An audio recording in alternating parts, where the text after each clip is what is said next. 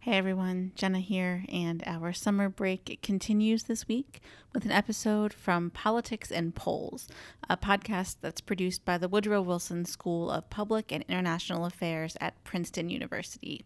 The show is hosted by Sam Wang and Julian Zelizer, two professors there. This episode is all about blue state federalism. If you recall our episode with Pennsylvania Attorney General Josh Shapiro from last year, um, a lot of the, the concepts discussed here uh, might ring true from that conversation. Um, this is a more theoretical look at some of the things that Josh Shapiro and several other state attorneys general are practicing on the ground every day. Uh, it is a discussion with Daniel Hemel, who is an assistant professor of law at the University of Chicago Law School. And they talk about the ways that federalism um, is being used by, in this case, uh, blue states or progressive states to advance policies or, in some cases, block policies uh, when Republicans are in control of the federal government. They hearken back to uh, the famous Louis Brandeis quote as states as laboratories of democracy. And I think this conversation, as well as our conversation with Josh Shapiro, shows that that spirit is alive and well in Pennsylvania and across the country.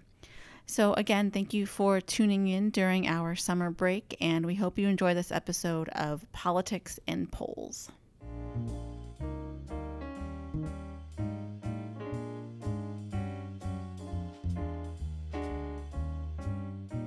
Welcome back to Politics and Polls. I'm Julian Zelizer, a professor of history and public affairs at Princeton University. This is my colleague and co host, Sam Wang. Sam Wang, professor of neuroscience and molecular biology, and also founder of the Princeton Election Consortium, election.princeton.edu.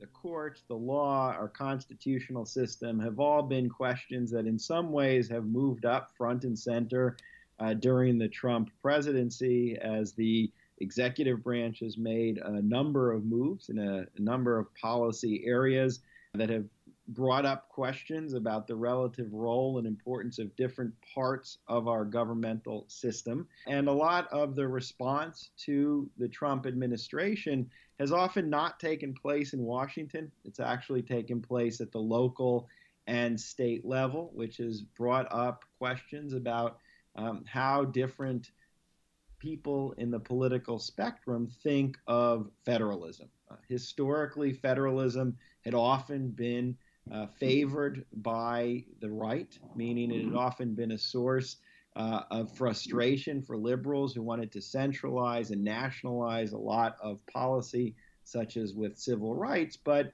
uh, in recent years, you've seen a different kind of conversation taking place uh, with what uh, our guest has called blue federalism and the idea uh, that we might think of this part of our constitutional system very differently and the politics of it in a different light. Today, to help us think about this and other issues related uh, to the courts, we have with us Daniel Hemel of the University of Chicago Law School whose work focuses on a huge range of issues taxation, nonprofit organizations, administrative law, the courts, federalism, and much more. His academic work appears in many prestigious journals from the Cornell Law Review, Columbia Law Review, the NYU Law Review, the Supreme Court Law Review, the Yale Law Review, the University of Chicago Law Review, as well as in public uh, outlets such as the New York Times, Politico, the Atlantic, and Vox.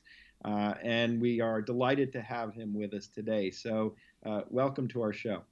Thanks. Thanks for having me on. I'm a loyal listener, and I usually listen to you on double speed. So it is great to actually hear you at single speed and realize that you don't sound like a chipmunk in real person.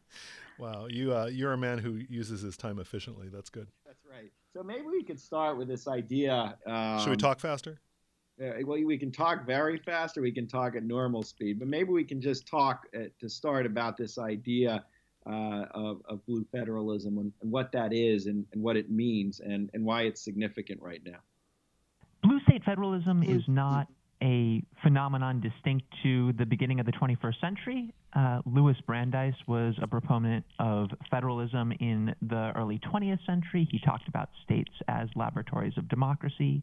Uh, in 1977, Justice William Brennan, who was one of the most liberal justices on the Supreme Court, uh, said to progressives, you should start looking at the states rather than at the U.S. Supreme Court as a potential source of rights. But with consolidated conservative Republican control over two and probably soon three branches of government, states become more attractive to progressives as potential ways to achieve items on their agenda and to block the Trump agenda. Um, there are 16 states with Democratic governors, including the biggest state, California. There are eight states with Democratic trifectas, so where Democrats control all branches of government. California is one, your home state of New Jersey is another. Uh, there are 22 states with Democratic attorney generals. Uh, about half of the state Supreme Courts are liberal leaning. Um, so there are definitely opportunities for uh, progressives to achieve real results at the state level. Now, the problem always with blue state federalism back in the Brandeis days or pre New Deal days or again in the 50s was always that in the end, many progressives slash liberals felt it was inadequate, that the scattershot approach to policy left too many states able to get out of these kinds of regulations and laws. Uh, and it ultimately just undercut the effectiveness of big policy ideas such as economic regulation or civil rights. Are those problems still as pertinent today, or are supporters of blue state federalism seeing this in a different light beyond this just being the best opportunity out there? Certainly, some of it is opportunistic, but I think uh, much of it is actually more forward looking. States can be the uh, source, the catalysts of changes that ultimately reach the national level. Uh, a great example of this would be same sex marriage uh, where in 2003 it was Massachusetts that found under its state constitution a right to same sex marriage, and ultimately that was reflected by the Supreme Court in 2015. Um, sometimes state attorneys general uh, can bring suits that lead to nationwide injunctions, uh, so that affect people in blue states and red states. A good example of that would be the injunction against the Trump administration's attempt to unwind the DACA policy, deferred action for childhood arrivals. Um, and finally, blue states can be showcases uh, of places where government works. I think a good example of this, though not entirely a blue example, is Romney Care in Massachusetts uh, as a precursor to the Affordable Care Act. Uh, this is a way of convincing our blue state and red state and purple state brethren that, in fact, government can solve real social problems. But how well do these things work? So, for example, if you talk about uh, DACA and lower court judges uh, holding up action of those. What's the long-term prognosis for whether that kind of uh, you know blue state federalism, or rather you know whatever blue court federalism, what's the long-term prognosis for how effective those will be? I think with the deferred action for childhood arrivals injunction, it's quite possible that that will hold up uh, at the Supreme Court. If not, it buys time. Uh, and hopefully, uh, at some point, progressives do have control over uh, additional branches of government. So, in that sense, playing the short to medium term game is uh, ultimately we need to win elections. Um, right. And I think practitioners of blue state federalism are aware of that. Uh, there are other issues where um, I, I, think another example of that is New Jersey uh, essentially reinstituting the individual mandate at the state level. The hope is ultimately that the Affordable Care Act is restored at the national level. Perhaps a more forward looking solution like single payer is ultimately implemented. But in the meantime, New Jersey can save its own health insurance market from some of the Trump administration's uh, attacks. I think there are also some serious social problems that are ultimately that can ultimately be dealt with at the state level uh, that don't necessarily require national solutions.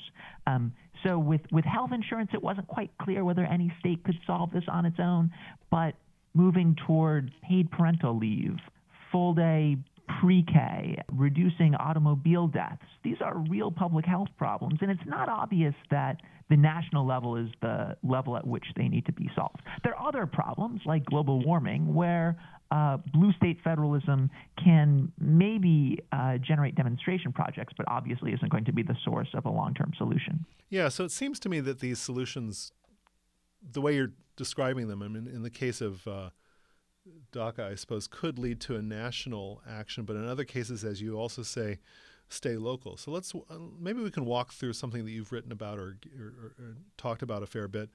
Uh, here's a Supreme Court decision that came out in the last term, the Janus decision, which uh, appears to have weakened public service unions uh, quite a lot. It's uh, there's one estimate that that a ruling in, in this case will cause public service unions to lose 726,000 members, a decline of more than 8%. That's an estimate by uh, Frank Manzo and Robert Bruno, scholars from Illinois. And so, imagining large losses to public sector unions, is there a way for blue state federalism to somehow undo that or protect unions from the assault that's uh, that they've been under? I think that's a great illustration uh, of an instance in which if blue states want to save their public sector unions, uh, they can, notwithstanding the decision in Janus versus AFSCME, uh, the case handed down last month. Uh, so the ruling in Janus versus AFSCME was that it was a violation of public employees' First Amendment rights to require them to make payments to a union that they didn't want to join. But uh, that doesn't affect the ability of a state government to subsidize a public sector union. Essentially, that was what was happening regardless. Uh, so imagine you're a teacher, you're making $50,000. Your employer actually told you, uh, if you were in a state with a fair share fee law, that you had to pay $1,000 to your union. So $49,000 ends up with you, and $1,000 ends up with your union. There's nothing preventing states from saying, okay, we can't force our school teachers and other public employees to make payments themselves to public sector unions. So we'll pay $49,000 to the school teacher and have $1,000 go from the state treasury to the union. In effect, that was what was happening already because often these fees were just deducted from people's paychecks. I think that would almost certainly hold up even with the current composition of the Supreme Court uh, because there's a well established government speech doctrine that the government can take one side of a dispute. Uh, it can decide to support unions, even if it can't, post Janus, uh, force public employees to themselves support unions. That seems like it might uh, come off as a bit fishy, the use of public money, tax money, really, to finance these unions. I have this little feeling that that could easily be turned as a strong political negative because unions have uh, diminishing public support. I mean, it's uh, it's. I was thinking about this. The issue with unions is that it used to be that workers were such a major source of productivity and labor and the things that happen in everyday life that by walking out they could uh, they could stop society. And unions, in some sense, are are weaker because the power of their ability to strike right? Their ability to strike has less impact on everyday life. And it just seems that unions have started to exit the public consciousness where they, they only really seem to ever come up during court cases. And I'm just thinking about what the optics of any state starting to finance public unions directly in the way you're describing. It strikes me as a politically um, uh, charged way of solving the problem. I guess two responses. One, uh, while unions in the private sector have grown a lot weaker over the last several decades, and part of that is attributable to uh, legal factors, part of that is just attributable to a sectoral shift from manufacturing, where unions were uh, denser, to the service sector, where there's less unionization. Unions have remained quite strong in the public sector, really uh, up through today. Um, so I'm not sure if in the public sector union context, and that's the only context in which the Janus versus AFSCME decision really matters, uh, the diagnosis of, of union weakness is quite correct. Second, I think it's important to emphasize that blue states were blue states who were the most of the states that already had these fair share fee laws, these laws that required public sector employees to pay something to the union that represented them in collective bargaining that effectively prohibited uh, free riding. They were effectively subsidizing the union already. all that the Janus fix that I and others uh, have proposed would do is redescribe the existing flow of funds.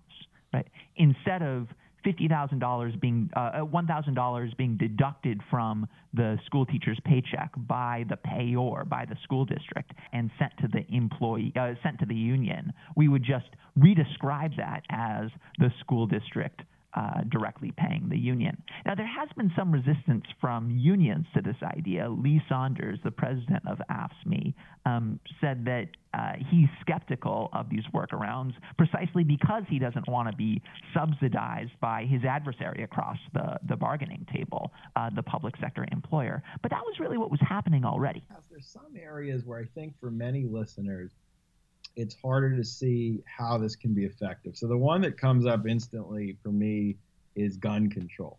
Uh, and here's an area of regulation where blue state federalism, it would seem in the long run, won't work that well because while you can be more punitive or tougher, restrictive in certain states, if guns are flowing, you know, uh, within driving range, uh, that ultimately will really undercut the ability of government to stop uh, the flow of arms. It's, is that I mean, is that a fair assessment, or is even in an area like that, are there ways to imagine this working uh, in, in, in a more uh, powerful way uh, than it would seem on paper? I think gun control is a good case of a, a national problem, uh, one where blue state solutions can be demonstrative, but ultimately won't be uh, a solve all. Look, states can take efforts to uh, make sure that uh, certain types of guns are not being sold within state boundaries. And I think that we've seen after the Supreme Court's decisions in the DC case, Heller versus DC, and the Chicago case, McDonald versus City of Chicago, striking down uh, quite onerous state and local restrictions on uh, handguns. That since then we've actually seen no Supreme Court activity on on gun rights.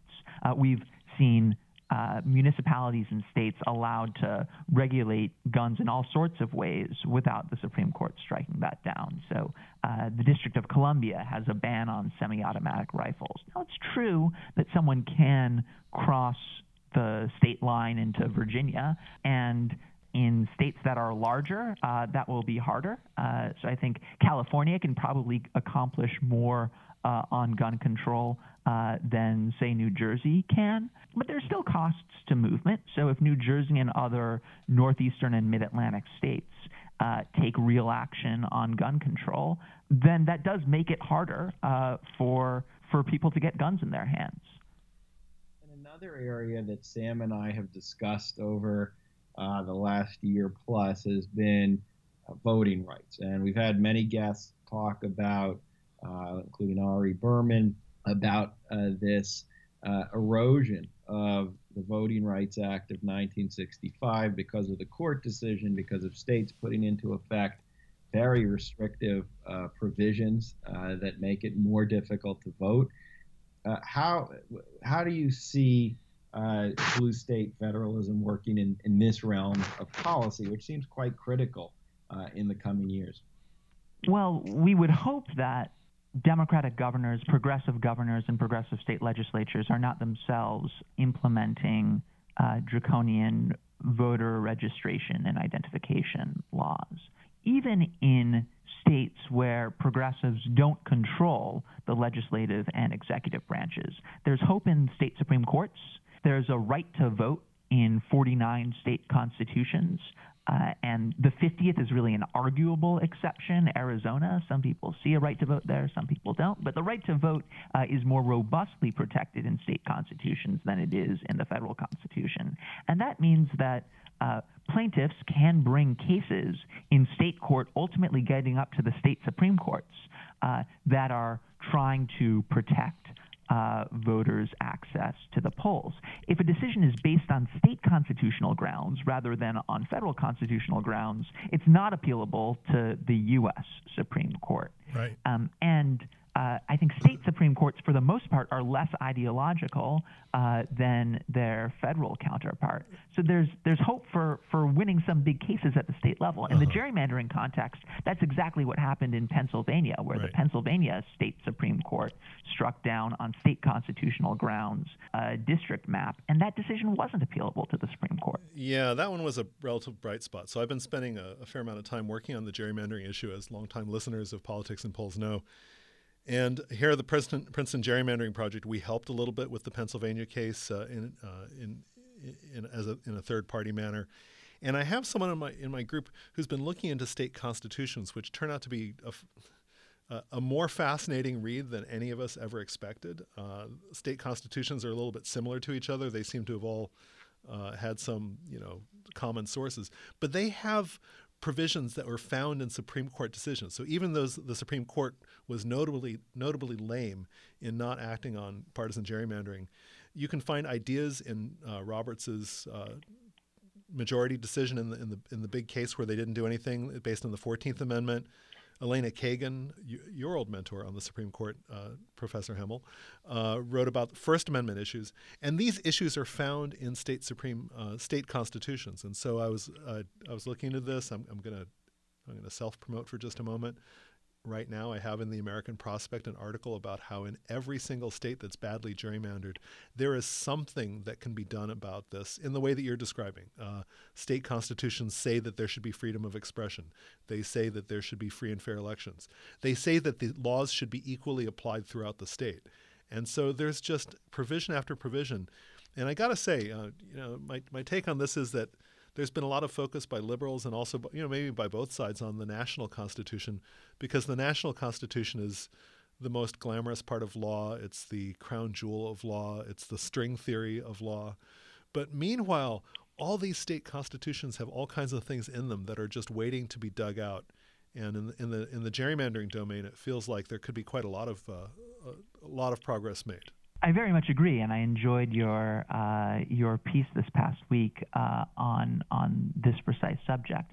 Now, there there is the challenge for the few states that are Democratic controlled that they they don't want to unilaterally disarm uh, on partisan gerrymandering uh, when it comes to federal congressional districts. Right? They can create fa- fairer maps uh, for state legislative districts, but there's a concern that if uh, say Illinois were less gerrymandered or Maryland were less gerrymandered for purposes of uh, congressional districts, then we might actually see a less representative U.S. House. Right now, we have uh, the Republicans won fewer than half of votes in the 2016 congressional elections uh, and control 55% of House seats. If you saw sort of unilateral disarmament by blue states, then that disparity would uh, grow even more dramatic. The place where you really want to do this is purple states. I mean, North Carolina is sort of a purple state, Pennsylvania, Michigan. You really want to do this in places where things can go either way. Like the, the disarmament thing is just uh, political suicide. I think uh, a a fun idea, uh, a creative idea. I don't know how practical uh, an idea this is. Uh, is one that was floated by uh, Jamie Raskin, who's now a member of Congress from Maryland but used to be a state lawmaker. Um, and he proposed an interstate compact between Maryland, which then had a Democratic leaning gerrymander, and Virginia with a Republican uh, leaning gerrymander. And his point was look, we'd all be better off. Uh, if we had more competitive elect, more competitive congressional elections in our states. Uh, so what we need is blue states and red states to link up uh, and create a contract where they agree, I won't gerrymander if you won't. Let me pivot a little bit. So far, we've talked about cases where blue state federalism leads to progress or leads to change within a state. But I want to get back to something we touched upon a minute ago, uh, a few minutes ago, which is the possibility of these actions crossing state lines, because that seems to be a place where where power can really be exerted by individual states. And let me focus a little bit on something that seems to be a persistent disease in our modern society uh, internet and social media. So if we think about things like net neutrality, like internet privacy, like the uses of social media to purvey false information or hate speech, these are all domains that seem to be crying out for regulation or positive action by the federal government. but for whatever reason, there's just a failure of action. So I, I, have lately had a bee in my bonnet about Mark Zuckerberg, who in this week's news declined to go after Holocaust deniers on Facebook, somehow having this naive tech bro point of view that it's good for information to flow freely, including false, scarless information. And so it strikes me that that this is a domain where blue state federalism can make a big difference. I mean, here we have California, which is the most populous state of the union, one tenth of the uh, nation's people, uh, a, a, the major hub of tech in the United States. Imagine if a state like California, or we, to a lesser extent New York or New Jersey or what have you, imagine if these states started regulating social media or truth in internet uh, information or net neutrality. It strikes me that that's a domain where it's just too much work for these tech companies to go doing their ridiculous little things at a single state level. If they got regulated enough by blue states, they might throw up their hands and say, okay, okay, we cry uncle. We're going to go ahead and regulate these things nationally, whether it be internet service providers or whether it be social media or what have you, because all of those are utilities, and I'm going to use the word utilities, utilities that cross state lines. And so I'm interested in what you know the extent to which that's possible, and it does not run across uh, the extent to which it does not run afoul of federal law.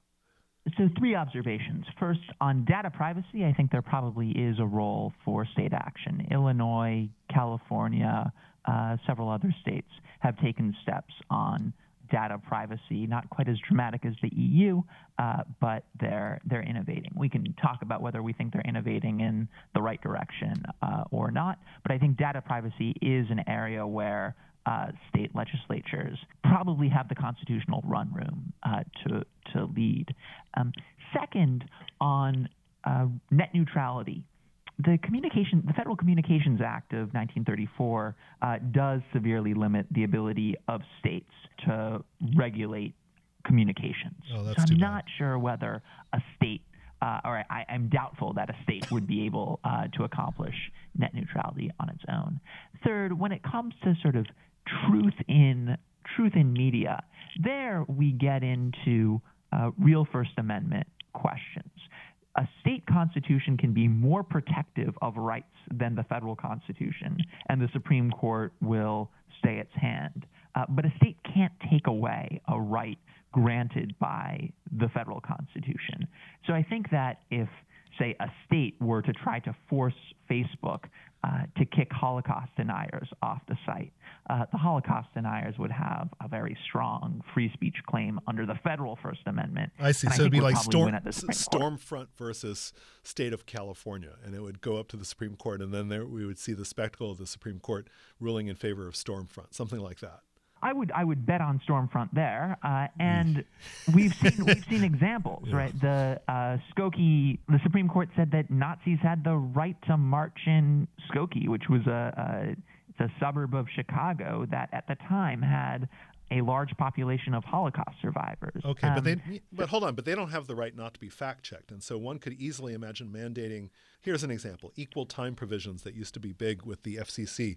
Those have fallen by the wayside, and so if a state were to mandate equal time provisions or mandate, uh, you know, fact checking mechanisms at social media companies, they, they couldn't stop that. Well, first, I love the fact that you are thinking of states uh, blue states as potential solutions to what I think we both agree is uh, a social problem. Second, on this one, uh, I think that state power is constrained. Uh, mm. You can't make, just as you can't make uh, Mark Janus make a payment to uh, a union that he doesn't support. If a Supreme Court will say that, um, then I can't say, uh, then I can't imagine it will require me, a media company, uh, to publish views that I don't agree. I don't think that consistent with our First Amendment, uh, we could make Fox News have a certain number of liberal commentators uh, or give certain airtime to liberal views. But doesn't that get back to whether we think of them as a source of speech or as a utility? And so, shouldn't it, we at least consider the possibility that these social media companies are utilities that are that the public has come to rely on? It's an interesting claim. Uh, as a predictive matter, do I think that uh, five Republican appointed justices on the Supreme Court uh, would say that Fox News has to have a certain number of Democrats uh, or that uh, Facebook uh, has to have a certain number of Holocaust scholars to uh, counterbalance Holocaust deniers. Uh, given current U.S. First Amendment jurisprudence uh, and the current composition of the court, I can't really imagine that uh, that law being viable. We're almost out of time, but since we have you, if we could just shift at the end to get your thoughts on the other big question that is on everyone's mind, especially after we get past the Helsinki summit, if we do, uh, and that's the uh, Supreme Court nomination that the president announced several days ago uh, with Brett Kavanaugh. Uh, curious if we get your thoughts on on the nominee, on the process, on the potential implications for the court. I think the nominee uh, is exactly who we would have thought any Republican president would have nominated. Uh, this was one of the few instances in which Donald Trump behaved kind of like how we would have thought George W. Bush uh, would have behaved. On the next few steps, uh, I think Kavanaugh will very likely be confirmed. I think it will be very hard uh, to persuade Lisa Murkowski or Susan Collins or another moderate Republican uh, to vote against his confirmation. Uh, my guess would be that a few Democrats who are vulnerable, Heidi Heitkamp from uh, North Dakota, Joe Donnelly from Indiana, Joe Manchin from West Virginia, especially once they realize that Kavanaugh will be confirmed, uh, we'll see this as a good opportunity to cast a vote with the Republicans to show home state voters uh, that they are uh, that they're moderate. Uh, and that they're willing to cross party lines. On the effect on the composition of the court, look, my my ideological views, uh, I think, have been uh, are pretty pretty clear from our conversations so far. Brett Kavanaugh is not the person who I would have wanted to see on the court if I could just choose anyone. Um, but if I could choose any Republican-appointed circuit court judge under the age of 60, he'd actually be pretty high on my list. Uh, he doesn't vote straight party line. Um, and he's replacing a very conservative uh, justice. Anthony Kennedy uh, was was not for the last term on the Supreme Court the swing vote. There were no 5-4 decisions in the last term where he sided with uh, the liberals. If anything, it would be this past term Gorsuch or or Roberts who is more likely to side with the liberals. Um, so I don't think we'll see a radical change in the ideological composition of the Supreme Court. I think we see one conservative justice being replaced by another mainstream conservative justice. The biggest impact is that uh, Brett Kavanaugh is 53, uh, and he's replacing someone who was 80, approximately 41. three decades his senior. Yeah. Um, and that means that it's going to be a long time before the Democrats have an opportunity to swing the balance of the court. So the oldest conservative justice now is Clarence Thomas, who's 70.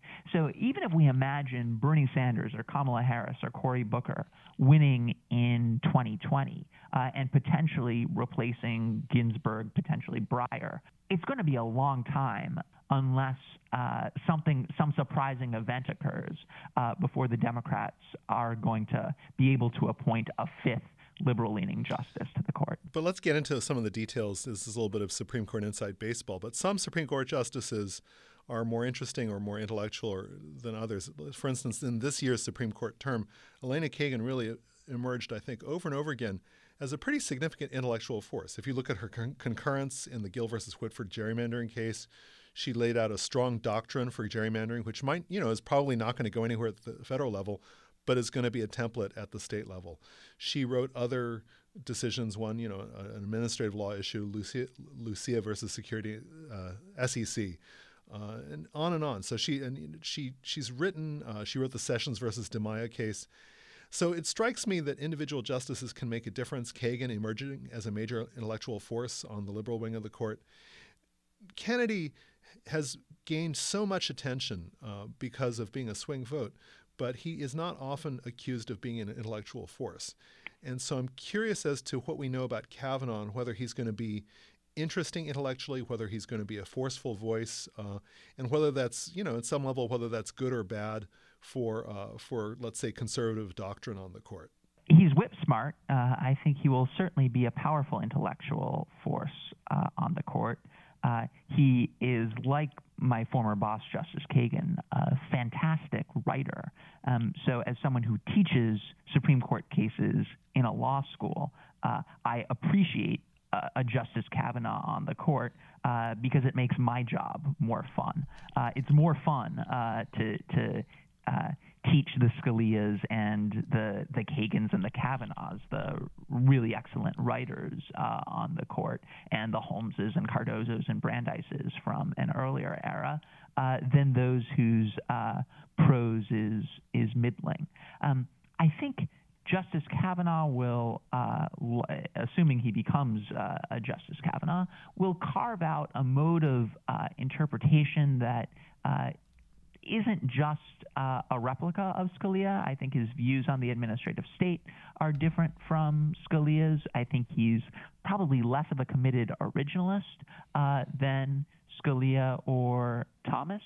He hasn't had all that many opportunities uh, to really lay out his own vision of the Constitution and of statutory interpretation um, as a D.C. Circuit judge, but he's been a remarkably productive scholar for someone who doesn't have a full time position at a law school. And his law review articles, I think, give us a, uh, at least a snapshot of what those opinions might look like. Hmm.